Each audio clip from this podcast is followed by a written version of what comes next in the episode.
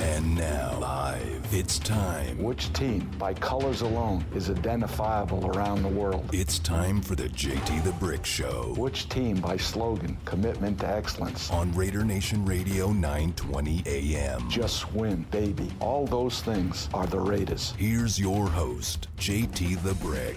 Welcome back, JT here, Raider Nation Radio, as we get you ready for the Bears at the Raiders this weekend.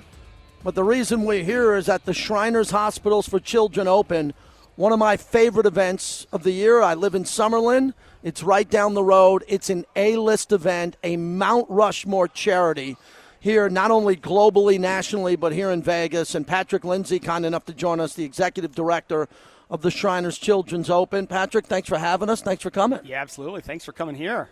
This is great. What a venue, and to have us here in this beautiful venue up here on the hill. Yep. Looking down, I was looking at one, I'm looking at 18. What an event. What a spot. Thanks for doing this. Yeah, absolutely. Yeah, you're hanging out here in the Caesar Sportsbook Hill. So, yeah, pretty, pretty let's get that in, yeah. Pretty good uh, new partner of ours. So, uh, yeah, it's a pretty pretty good environment up here. It's going to be a crazy weekend. Before we get to the golfers who are here, I want to talk about the local involvement from the sponsors and the national sponsors Mm-hmm. and how they believe in Shriners so much. This is something that everybody in this town has been on the same page with since I've been here. We just talked to two of your patient ambassadors who were incredible on the radio. This is a big family event to me. Yeah, it, it totally is. You know, it's it's so great to be able to put on a professional sporting sporting event like, you know, this PGA Tour event that supports just an incredible cause. And you saw it with the, the two kids that were on. I mean, could they be any more incredible? And that's how all of the kids are. I mean, Shriners has treated over 1.5 million million families across the world over you know almost 100 years, and that's all regardless of the family's ability to pay. I mean, there's no there's no greater cause, and it's it's. I don't, I don't want to say it's easy because we have a lot of challenges um, being out in the marketplace, but you start talking about the charity and then you pair it with professional sports. You know, it's it's awesome to be able to have Caesars and and Wynn and MGM and stations and everybody kind of come together and this Yeah. community come together to support this event and support this cause. Pretty special. because they all realize that helping kids get surgeries and deferring the cost and picking up the tab and then having the vibe around these kids that they mm-hmm. feel comfortable and their families feel comfortable because everyone I've ever met in Shriners who's involved with Shriners or help with the charity understand that everybody involved really gives 100%. Right. They are so kind, they're so generous, they're so polite. When I walked through the gates today, everyone, thank you, hello, what can I do to help you with? Talk about the volunteers behind the scenes here. Yeah, a lot of people don't know. I mean, the P- PGA Tour events just period. It takes about a thousand volunteers. Mm-hmm. Um, so we get a lot of volunteers from the valley. We had about a thousand volunteers this year. About 400 of them um, are actual Shriners that come from around the, the country to help participate. And then we have about 600 here locally that will help uh, help us put on this event. But yeah, over over a thousand volunteers this year. Patrick Lindsay, executive director of the Shriners Children's Open. Let's talk about the field because I was just talking to my dad, 82, back in Long Island, New York, and I said, put on Golf Channel, and he knew I was here. And he's a Koepka guy. And then Yeah. you look at the leaderboard, and then you look at the money Yeah. $7 million involved here. Yep. And the players who have been coming the last couple of years, take me behind the scenes about some of these conversations to these golfers, these athletes saying, extend your season, come play at Shriners, be a part of this. And now I'm seeing more and more A list golfers here. Yeah, it's something that we've really tried hard over the last probably four or five years to really increase the field and make sure that the guys playing inside the ropes uh, are who the community wants to see. You know, you can go down in the strip at any point and see an A-list celebrity. We get that, and we knew that in order to grow this event to the heights that we want it to be, it really kind of started with the players for us. And we went actually went out in, in the uh, in the marketplace here in the community and help. And we've partnered with the Golden Knights and the Raiders and UFC just the the last three years alone, and we provided like this player gift at the Tour Championship, you know, like the last 30 guys who play in Atlanta, and they've provided a gift to those players to get them to come play the event, and that's you know just that type of communication has helped a lot to make sure that the guys know that we want them here, and uh, we'll thank them for being here, and just that you know the community is excited is excited to have them. They're a part of what our growth is, and that's what's really important that they know that they're a part of it. and it's a PGA Tour stop and win if you Yeah. get one. If you look at exemptions, and the money is enormous here, and you get to come to Vegas. So I know not all of the leaders are going to go to the fight. I know all the leaders aren't going to be able to go clearly to a Raider game on Sunday. They're going to be competing, but they get to take their spouses and their families to Vegas Right. and then be a part of TPC Summerlin and see these beautiful mountains here. Who's complaining about that? I, there's no one that complains about coming to Vegas. Let me tell you, I've, I go around and I go around about five tournaments a year, and I talk to guys about coming to play this event. And I tell you what, every single one of them is like, wow, Vegas, I'm there every year. No offense to some of the other markets that they go to, but it was really important for us to make sure that they know that Vegas wanted them. And they're like, yeah, yeah. like we're going to have a great time an absolute great time in Vegas. It's going to be a, a can't miss for us. And that was something that we wanted is that we wanted to establish ourselves as this fall event, as guys know that they have to start playing more in the fall, mm-hmm. that this event is the event that they can't miss. Patrick Lindsay's our guest. So tell me about the extension you signed here with Shriners and what a big deal. I'm sure uh, Shriners is thrilled. You're thrilled. The golfers in our community here, everybody in Vegas is thrilled about this. Yeah, we, uh, we're really happy. I mean, five, five, five year extension through 2026 uh, just to kind of establishes our bit more here. We're really excited to be a part of this market, and as it is growing uh, in the sports world, we're obviously the, becoming the sports capital of the world, right? And PGA Tour golf, I think sometimes is, is lost in it, but like not this week. We're not lost in it this week, and we are excited to be here. There's a lot going on this weekend. It's almost become this ultimate sports weekend. We're happy to be a part of it. Uh, take us behind the scenes as we wrap this up, and tell me something about Shriners Hospital recently that blew you away. maybe a visit with a kid, maybe a family after a surgery just something you learned that as you're involved with this intimately that just blew you away well, recently? I will try to do two stories. One, my son's a child. My, my son is, is a patient of Shriners and wasn't until actually I came here to work for the organization. But I've been able to now re, you know, receive care and also help promote it through this wow. awesome golf tournament. And it's been truly an amazing experience to have my son as a patient and go through some of his challenges. But then also we went to Salt Lake, excuse me, uh, Sacramento, the Sacramento hospital, and got a tour of that facility, and we got to go through their prosthetic lab. And let me tell you how cool that was. I mean, every kid walks out of that Sacramento hospital who needs a prosthetic, not with one prosthetic, you know, device. And in this instance, I was I was looking at um, a prosthetic leg. The child gets to walk out with one that they need, you know, just to, for the normal day, and then one that they want. And you know that that one that they want could be as simple as being able to put um, like a, a, slip between the, the, the big toe and then the toe next to it in order mm-hmm. for that kid to be able to wear sandals just like everybody else. I mean, it's just like those little things that really really touched me while I was there. Wow. Sounds emotional. Yeah. I mean, you're really tied both ways. Yeah. With the child and being involved with this. What's your vision for this tournament in the next couple of years? What's next, considering you have this amazing venue? Everybody's getting more and more familiar with it. We're on Raider Nation Radio, so a Raider fan could be listening in London right now mm-hmm. on the team app, and we get a lot of listeners around the country. If they can't get to this event, how can they help? Well, you can absolutely just go to uh, ShrinersChildren's.org and, and make a donation. I mean, that that right there um, helps helps the organization so way. In, you know, anything as, as little as five dollars makes a big difference to us. Um, uh, what our vision is here, my vision for this event, really exists behind you on the hole 16 okay. and 17. We've really grown our infrastructure around the 17th hole and we want to start wrapping that hospitality around 16 green as well and create a fun, be seen, lively atmosphere, similar to what they have in Phoenix that we get compared yeah. to quite often. But the holes behind you on 16 and 17 are exactly the holes where we're going to start featuring and we're going to have a really nice experience for years to come. I come. love that because we just talked, and I want to get into the Ryder Cup participants who are mm-hmm. here in the field, but I think golf needs to go in that direction with more interaction with fans on certain holes. And look, I had a big topic on sports radio, uh, both my shows last month when it came to what was happening to Bryson. What were people saying Brooksy to him? And they were saying, well, he should be able to handle this. Football players and baseball players are getting yelled at. I said, no. When you play golf, there's a level of etiquette that you have to have as a fan. You can have, look at all the beverages that are here and all the all the beverage partners. But when a golfer's in his backswing, you mm-hmm. can't talk and you can't be that guy. But you right. can have a certain hole, a par three, or a certain wraparound hole where everybody's encouraged to have a great time. Yeah, I, that's that's what it's all about. I want people to have a great time. I don't want it to be a great time an expensive golfer. Absolutely. Right? Yes. I want guys to I want there to be a great shot and there be loud cheers for that.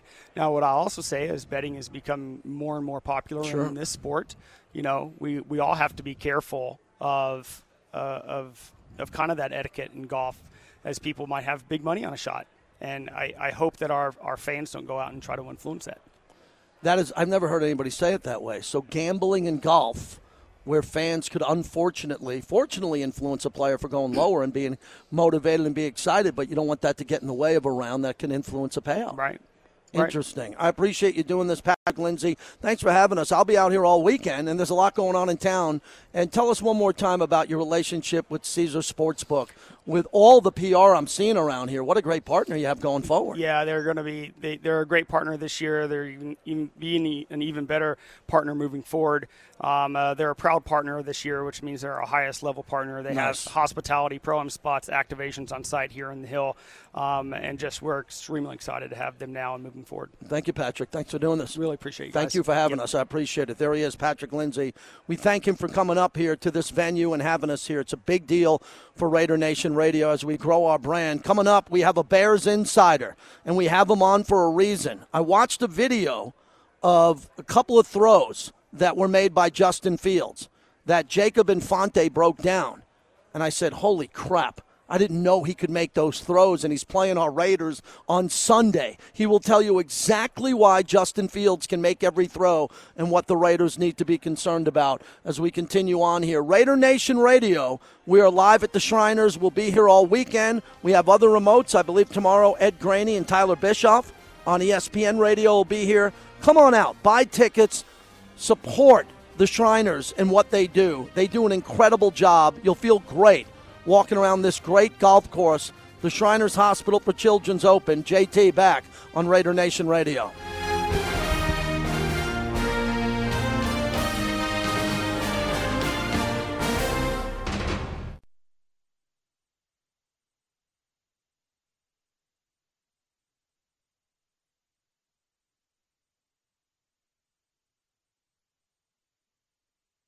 Last couple of weeks, we've had some some good conversations internally. It's led to making the decision to move with Justin as a starter. Yeah, that's Matt Nagy, and that's a big deal because he's been up and down in regards to what he wants to say about his quarterbacks. About three days ago, Jacob Infante, who's a Bears insider, put up a video which I just retweeted of these three throws. And he said, Plays like these throws today give me hope for Justin Fields and the future of the Bears going forward. Uh, Jacob is kind enough to join us. He does a great job. And again, uh, this is the one guy I wanted to have on this week from Windy City Gridiron. Jacob, thanks for coming on. I appreciate a few minutes. How are you?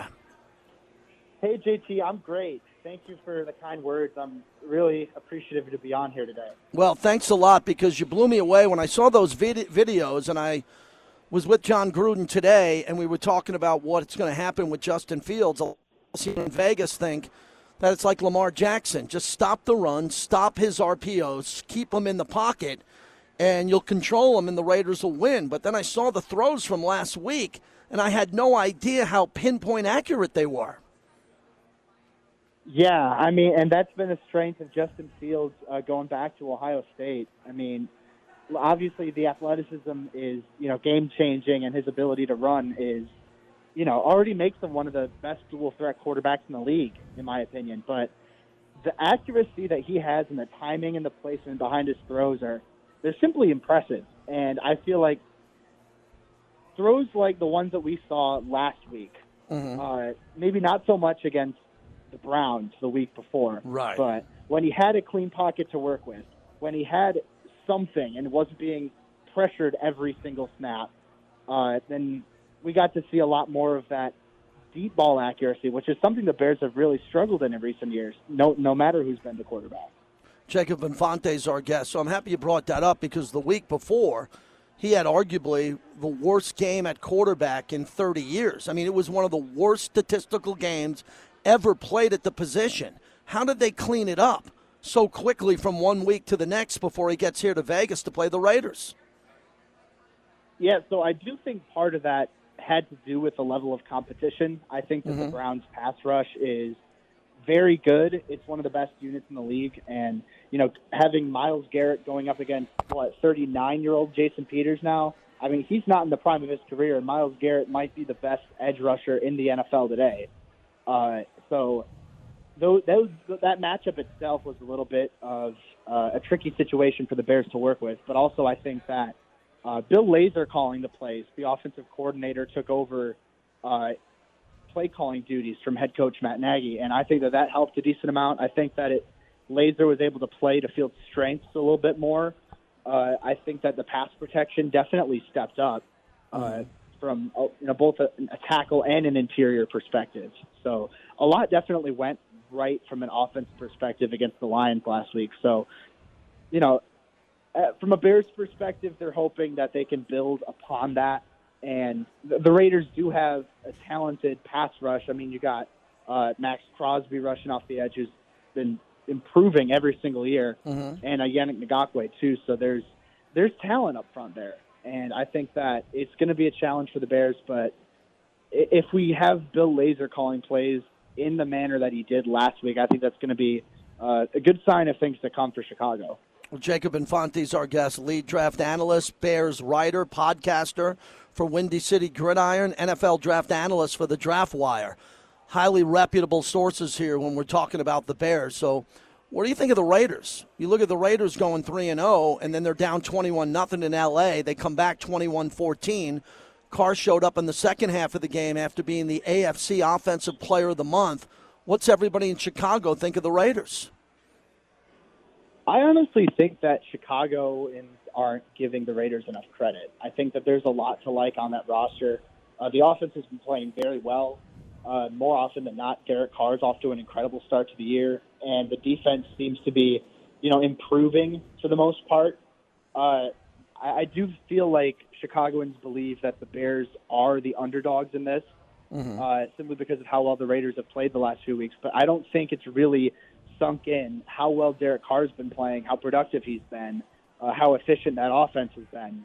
So, again, I, I do feel like most people realize that the Bears are, you know, facing an uphill battle to win this game. But I think that a lot of people are kind of sleeping on the Raiders, not just in Chicago but nationally. And I think they're a very good team, at least from an outside perspective. Jacob Infante as we wrap it up. So tell me about Montgomery being out at running back and what the Bears are going to want to do to establish the run because I said this when the Raiders faced Lamar Jackson. Who cares if they hand off or not? Lamar Jackson can run for 80 yards. He can run for 90. They're the number one rushing team, not because of their running backs, they're quarterbacks. And as I analyze this game with the Bears, they lose their featured running back, but they have a quarterback that if he breaks one or two runs, it could be for 30 or 40 yards and get that rushing number up there. What are the Bears going to try to do? Establish the run or attack the Raiders downfield? personally, I feel like uh, the Bears' offense is rooted in kind of those short passes more so than uh, full on establishing the run. But I think that David Montgomery going down definitely hurts them. Uh, David Montgomery was off to a really good start for the Bears. Uh, looked more explosive than last year and maintained the sideline to sideline agility and that you know impressive contact balance. So what I think the Bears will do is they'll stick to uh, their identity in the run game, which is you know zone heavy scheme, you know moving along the offensive linemen a lot uh, and getting them on the move as down blockers and look for Damien Williams, uh, former Chiefs, so Raiders fans should be you know pretty familiar with him. Uh, look for Damien Williams to step into the starting lineup and split carries with rookie Khalil Herbert. I think that both of them have you know quite a bit of juice out of the backfield, so they might not be as powerful as Montgomery. They might not have the uh, incredible vision that Montgomery has, but they, they've got some athleticism and they've got a lot of stuff to work with. So I think that there shouldn't be too much of a switch in philosophy there. I think that, you know, utilizing the run game to put pressure off Justin Fields and also maybe execute a couple read options. I feel like with Justin Fields' athletic ability, that's something the Bears could do a little bit more of. Uh, and really sell home that threat that Justin Fields could uh, take the ball himself and run it. So we'll see what the Bears end up doing. I personally think a little bit more option plays would be great for them, but regardless, I'm expecting zone heavy, uh, maybe a bit of a split backfield for Chicago. Hey, Jacob, last one. I don't like the way, with my other show for Sirius XM, we do a national show, and a lot of calls are coming in on Matt Nagy, and then all of a sudden, Urban Meyer's transgressions came and got everybody off of Nagy, and everybody's talking about Urban Meyer every night this week. And I go back that I heard some sources and people say that if the Raiders win this game big, Nagy could be fired. And the McCaskies don't do it that way. That's not very similar to the Steelers and the Rooney family. They don't fire coaches midway through the season. But considering he's not going to come back if this team doesn't make the playoffs, is there any chance that the Bears fire their coach if the Bears don't have a good performance or a reputable performance here in Vegas? I mean, I feel like there's a chance because you take a look at the teams that the Bears are going to be playing down the line. They've got a really tough schedule. Oh, it's after brutal. Vegas, yeah, after Vegas, they've got Green Bay, Tampa Bay, San Francisco, Oh. Pittsburgh, and then their bye weeks. That's a gauntlet of teams. So it's going to be interesting. I don't personally don't think the Bears will fire Nagy uh, in Mm-hmm. season because, like you said, that's just not the way they've done things in the past. And I think, if anything, they're going to wait to, uh, you know, give Nagy the full season to work with, especially now that he isn't calling plays anymore. I think that that's a better role for Nagy to be in the general overseer of all three phases, whereas you know not being so focused on the offensive side of the ball. I think that he tends to struggle with that, which isn't ideal, but I mean it is what it is. So, I look, short uh, short story, uh, short answer rather. I'm going to say no. I don't Okay. think the Bears are going to fire Matt Nagy after this game if they lose. Uh, his, his seat will definitely get hotter, and I think that they might end up making a decision before the season ends, but they just won't act on it until after the season ends because that's just the way the McCaskies run things. Thanks, Jacob. I'm really happy we had you on. Really impressed with your work. You added a lot to our show and prepping our listeners for this game. I look forward to talking to you again. Thanks for doing this. Absolutely. Thank you so much for having me on. Was You got it. Appreciate it. He was great. Jacob Infante. You know, I believe when we built, we, everybody on this lineup, the sales team, the Raiders built this flagship station and wanted to do it better than before. One of the big things, hot buttons for me, is we have to put on the other side. I mean, who knows who knows this much about the Bears? Well, the Bears play-by-play voice, a former player, a kid like that is a young kid in his 20s who analyzes the film of the Bears. He knows the Bears much better than I do. And everybody does that well. Vinny, Clay, all the shows that you hear here, Q, you got to put on the other side and find out what we're dealing with. And again, this game reminds me exactly of the Dolphins. But it sounds better this week on this show because a lot of Raider fans aren't chirping. Oh, they were chirping. Oh, they were chirping when the Dolphins came in. We're going to kill them. Oh, my God, we're going to kill them. How'd that feel? You didn't kill them. So this is a game where I think a lot of Raider Nation is guarded, understanding that the Raiders are a Vegas favorite. How many games are the Raiders going to be favored the rest of the year?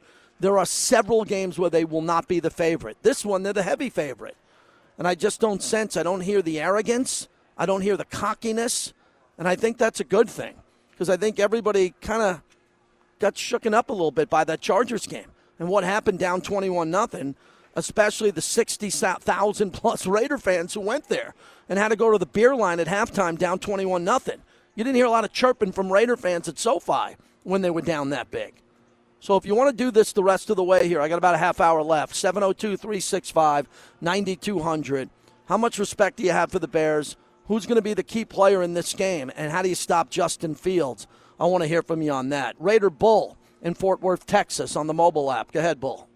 Thank you, Brick, for letting me in, into the brick house. Thank you. Uh, listen, I just want to piggyback on the first caller's comment about Al, Al Davis. It's hard to believe that tomorrow, October 8th, will be 10 years. Mm-hmm. And, and what a great personality he was, Brick. He was uh, uh, he was synonymous in, in, in the annals of pro, pro football. He's up there with Tom Landry and uh, Vince Lombardi. He's up there.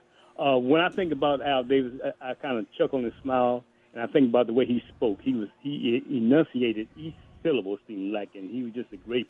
he, the way he dressed and the way he walked, and his hair slicked back, he was the Elvis Presley of the NFL. And I also uh, like to mention, I was out your way uh, last month. I got a chance to visit the Allegiant Stadium. What a great, great place that is. And I looked up at it and I said, man, what a long way from Frank Youell Field, which I used to go to as a kid in Oakland. But I also just want to mention one last thing. Uh, this weekend will be bounce back weekend. It'll be Wilder inside of eight, and it will be the Raiders 27-10. Wow. Wilder inside of eight. I'd lo- I root for the Bronze Bomber. I'd love to see him win. I'm gonna. I'd love to see him win that fight. But Fury knows his game inside and out. The good news about Wilder is he's not chirping, he's not talking too much, and hopefully he went away and learned how to box because he didn't know how to box. I mean, Wilder is not a great boxer. He's no Muhammad Ali. He doesn't have a lot of footwork. He doesn't have a lot of other punches other than a big right hand, and he better have a little bit more. He's just got to he got to get the left jab going. He's got to keep Fury off of him in this fight. Looking forward to this. You know, I have a few Al Davis stories. Al Davis was very intimidating. I got hired with the team in 1998. And instantly I met Mr. Davis. I got hired to do the pre and post game show. Bruce Allen, at the time, who was the senior assistant, which was the GM, took me to Mr. Davis on the field. And that was my introduction to him. And Mr. Davis could not have been kinder. And I shared the story about Jim Brown. Uh, I called Jim Brown because I did an exclusive with Jim on the radio. And I said, When was the last time you saw Mr. Davis? And he said, About 10 years. And I said, Are you kidding me, Jim? And I said, Do you mind if, because uh, he was coming up for the Cleveland game, if I set up a meeting with you two?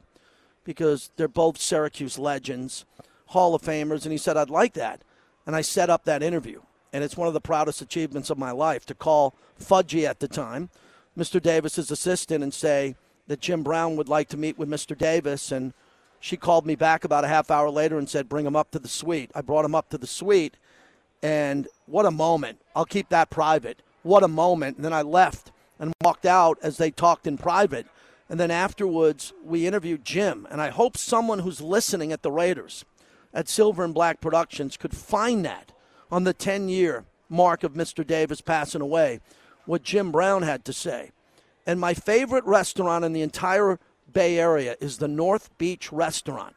North Beach Restaurant, one of the greatest Italian restaurants I've ever been to in my life. And one night, my wife and I went to dinner when we were living in San Francisco, and Mr. Davis sat at that table in the front in a bay window. And he found out that we were there, and he invited my wife and us over. We said hi, we didn't sit down. And then after the end of our meal, we found out the waiter came over and said, Mr. Davis picked up your meal and he already left with Mrs. Davis at that point in time. And that was one of the most kindest moments that he would do that for my wife and I. Was we were newlyweds. We were only married a year or two, and uh, you know, Mr. Davis has had a big impact on my life. I wish he was here still to this day to see his son with this incredible achievement. What Mark Davis did to build this stadium and to make it about not only the Raiders and their fans, but about his dad as a tribute to Al Davis. So anyone who's coming up who's new in football, new in the NFL, a new player on another team, a new executive, a new fan. When they come to Allegiant Stadium, they will instantly learn about the legacy and history of Al Davis. And that is the ultimate tribute that a son can give to their father.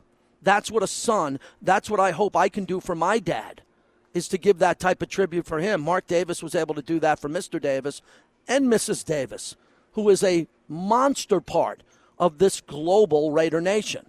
And I try to bring up her name as much as possible because we wouldn't have this unique opportunity in Vegas without Mrs. Davis on top of Mark Davis. We'll wrap it up with Vic Tafur coming up. Vic knows the team as good as anybody, has some of the best analysis that we see, and we'll find out what's going on with the offensive line. What's the real story? At times they don't tell JT the real story. They just wheel me in and out to do some podcasts, some TV tomorrow, and some radio interviews. Vic will get to the bottom of it next.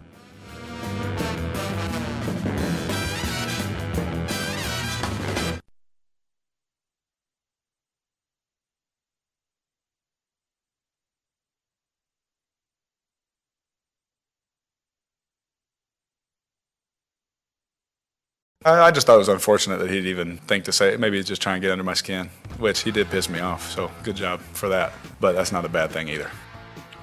That's Derek Carr as he's talking about Joey Bosa's comments after the game. I mean, Derek's got to defend himself. That's it, and he did. he's not happy about it, and the only way Derek can quiet him down is that Derek's got to go out and do a good job and win that next game.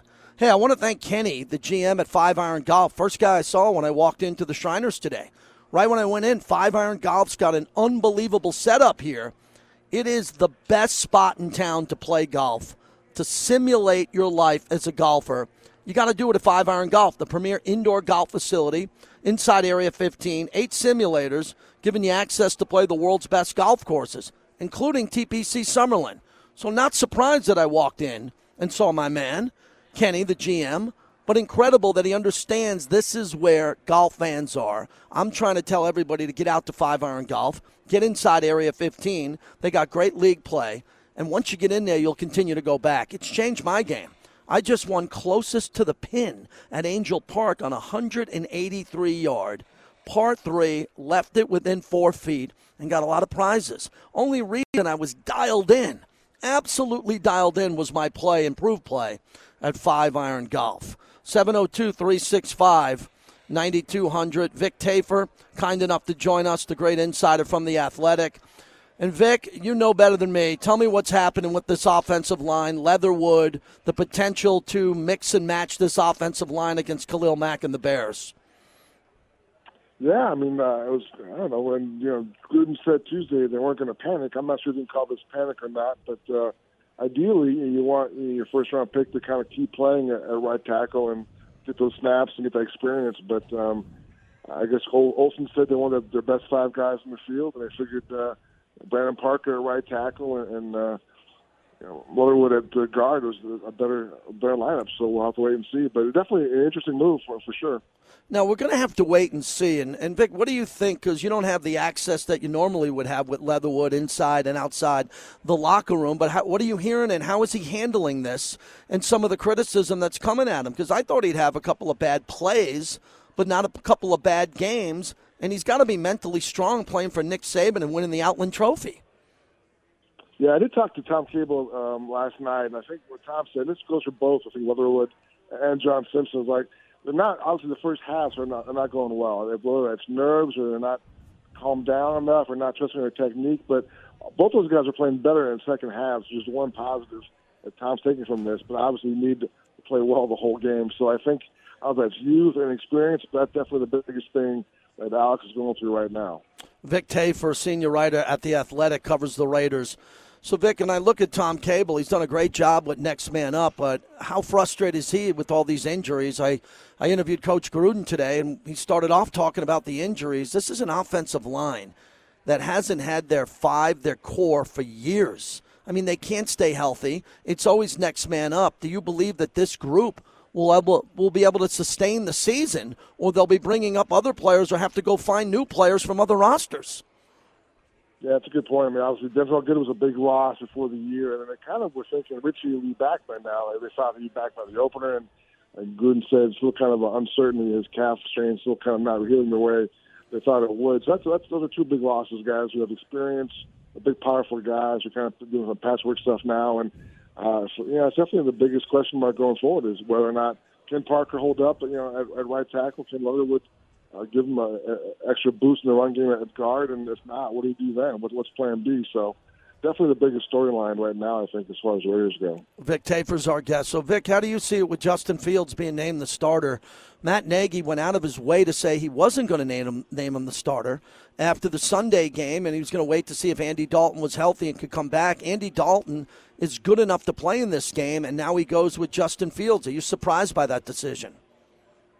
A little bit, but you know, obviously draft Fields high for a reason. I think he made some really nice throws in that game last week. I'm sure Nagy probably felt the pulse of his team. Like you know, the team definitely must have really you know got kind of fired up by those those plays, and he gives you different dynamics and run the ball, can throw the ball deep. I just think you realize you really can't go back to Andy Dalton at that point if the team really starts to mm-hmm. believe in this in this rookie and the plays he can make that other guys can't make. So. I get it. I mean, obviously, it wasn't their, their plan. They, they, they were going to go for the big, you know, Chiefs model where Alex Smith, Mahomes kind of deal, but Andy Dalton's not not Smith, and so they hope that the Fields is, is, is the next Mahomes. Hey Vic, when we came out of break, we played Derek's comments on the Bosa comments. How do you think that stands with him? You know Derek as good as anybody. You've covered his entire career. Do you expect him to have a bounce back game, knowing that this is the best defensive line he'll face? They lead the league in sacks with 15. It's his buddy Khalil Mack. They're really tight. So emotionally, he's going to be up for the game. But I don't know how good this offensive line can protect him. What type of game does Derek need to have here? Yeah, he has to step up. I, I felt like, you know, over the years, some of the best games he has when he was angry. I think definitely his comments definitely, like he said, it pissed him off. I think they were kind of a kind of a cheap shot. I mean, obviously, like you said, Derek took a, a hit in that game. I thought he actually played pretty well in the third quarter, so that kind of hurts both his theory. But that's been a knock on Derek over the years. He does kind of flinch, or sometimes the hits get to him and doesn't go through his reads like he was early on. But he's done a much better job of that this year, and even last year he's been more aggressive and taking shots down the field. So I think he'll, he'll play well. Last week was a hiccup, but I think they have enough weapons in their in their, in their receiving game where they should be able to exploit the Bears secondary a, a little bit. Wrapping it up with Vic Tafur. Vic, any news on the secondary with Mullen and Arnette and the status and how deep or light they're going to be coming into this game on Sunday? Not so quiet. I haven't heard anything. Maybe Jon will tell us tomorrow, but uh, so far they haven't been in practice. So I think I would assume that this week is a no go. And you know, Casey Hayward has some cramps, but he'll be back this week. And mm. I thought Meek Robinson played pretty well last week. I think you know, obviously he's undersized, but on a heart, I think that, that goes a long way. Are we going to see? Do you think we'll get a Kenyan Drake sighting where he's going to have an explosive game? He was paid, Vic, an awful lot of money to have some flash moments here. We haven't seen much of that because of Barber, who had the good finish against Miami, and Josh Jacobs coming back. What can we expect from him going forward and getting more of this offensive playbook? Yeah, my sense is they're not really happy with his pass blocking, which kind of limits how they can use him. But now you got Joe Richard almost back. It's not this week, but next week for sure. But so I'm not. It's a good question. I'm not sure what uh, Kenyan Drake's role is going to be. Definitely smaller at this point than what they envisioned. You nailed it, Vic. You you've been around a long time. If you can't block as a back for Gruden, you could lose playing time, right? No, definitely. I think Peyton Barber came in and showed that. Peyton Barber, I think, got some snaps on third downs because he was putting impact. He was running the ball pretty well, but obviously, I think the key for him was he was making some key blocks that, that Drake couldn't make. Hey, Vic, finally, do you have anything coming out, or what's your philosophy or theory about the Khalil Mack experience? Because the London game was one thing, most Raider fans weren't there, and now he plays the first game with fans in front of Raider Nation. A lot of Raider fans really speak highly still of Khalil Mack. What can we expect from him coming into Vegas? Will you be covering that story, reaching out to him? I haven't yet. I probably will um, this mm-hmm. weekend, but obviously he's fired up. He's you know, but, you know, London didn't get the way he want. He was kind of banged up, and you know, they turned Brown to a nice album, and they definitely had some good, uh, some help. So I think, you know, you mentioned this O line is definitely a little shakier. He's played well the last few weeks. Uh, he wants to make a statement at some point against the Raiders and show that hey, you guys made a mistake. Thanks, Vic. Appreciate your time today. I'll see you out at the stadium. How about take care? All right, Vic Tafur coming in here as the Raiders get set to host the Bears. You know, Khalil Mack has not had the amount of games that you would see that would end up on SportsCenter. You know, Khalil Mack hasn't had these games that Myles Garrett has had. And if you look at the last year and what we saw out of Pittsburgh, I mean, th- there are some players in this league that can blow up a line of scrimmage like Watt with the Pittsburgh Steelers. He's a hell of a player. We've been expecting that, and I know the Chicago fans are expecting that from Khalil Mack. If you were ever going to expect something big from Khalil Mack, wouldn't you expect it at Allegiant Stadium? So the Raiders have to go out of their way to make sure that they chip him and they get a little bit of help for Derek Carr. You know, Derek Carr must be protected. I came on the radio Monday on Raider Nation Radio this week, and I said this was going to be a damn dangerous week. Joey Bosa on Monday and Khalil Mack on Sunday. So far, I've been right. I hope I'm wrong on Sunday. I hope on Sunday they do a great job and Khalil Mack doesn't show up in the stat sheet because you know he's going to want to. Him and Derek are really tight. I got time to get you up here before I get out of here. 702 365 9200. 702 365 9200. One of the things I had to get to before we get out of here today is the Taylor home run for the Dodgers last night at Chavez Ravine. That was a 1 1 game in the ninth inning, and St. Louis couldn't score in the top of the ninth inning when they had a runner on base, and the Dodgers came up. And I didn't think Taylor was going to be the hero because this guy was going through one of the biggest slumps in baseball, let alone the Dodgers. He comes off the bench the way Kirk Gibson came off the bench in a World Series. Now, this isn't Kirk Gibson because he did it in the World Series against Eckersley but this is one of the biggest home runs in Dodger playoff history. Here's how it sounded.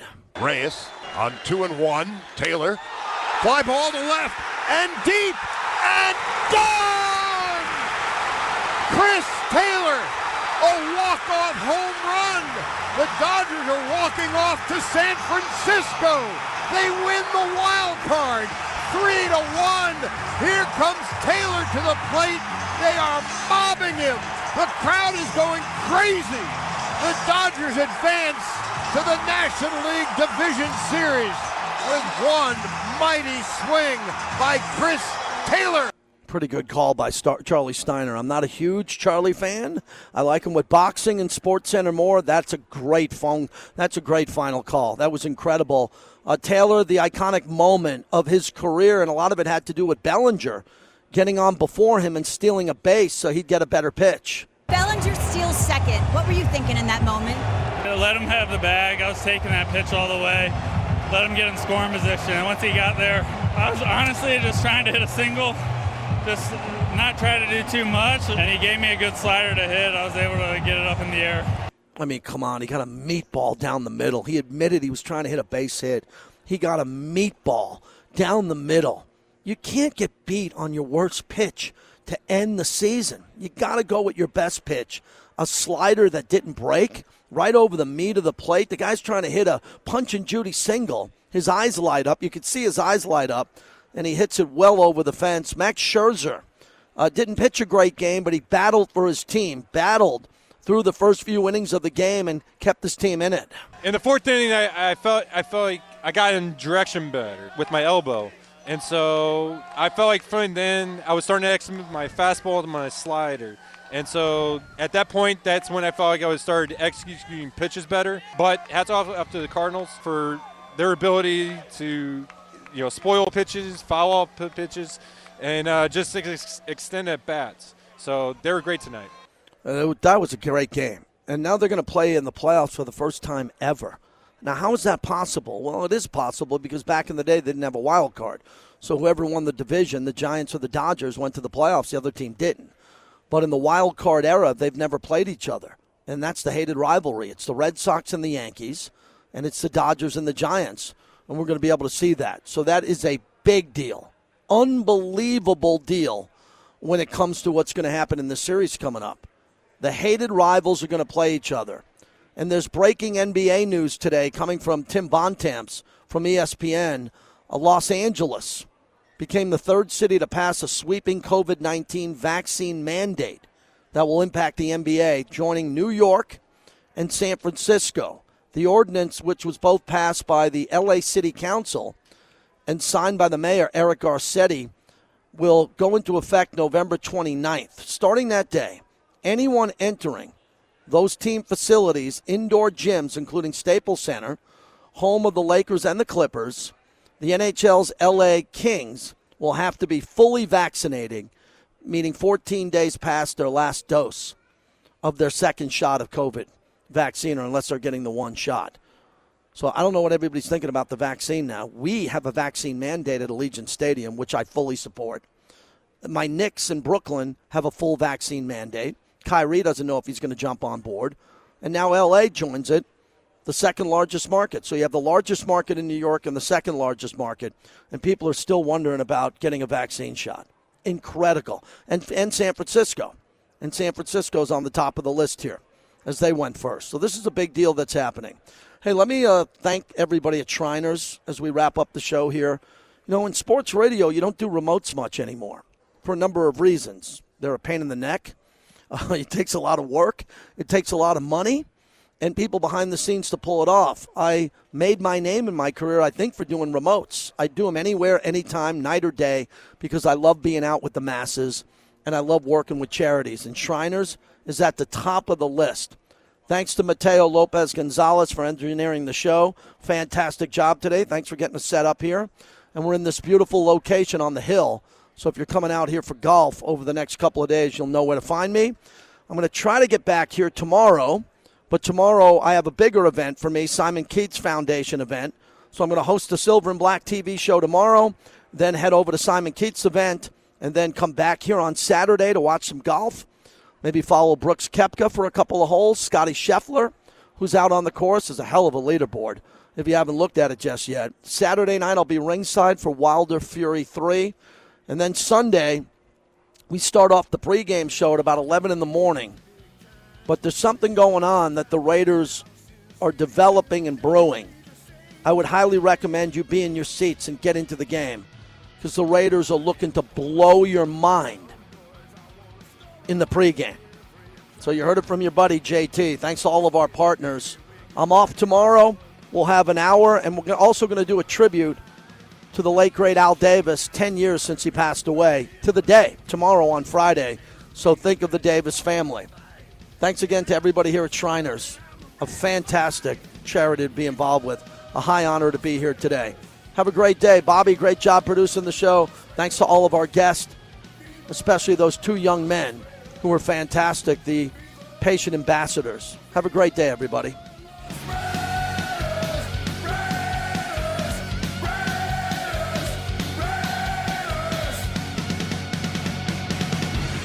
You guys have a good day, man. See you.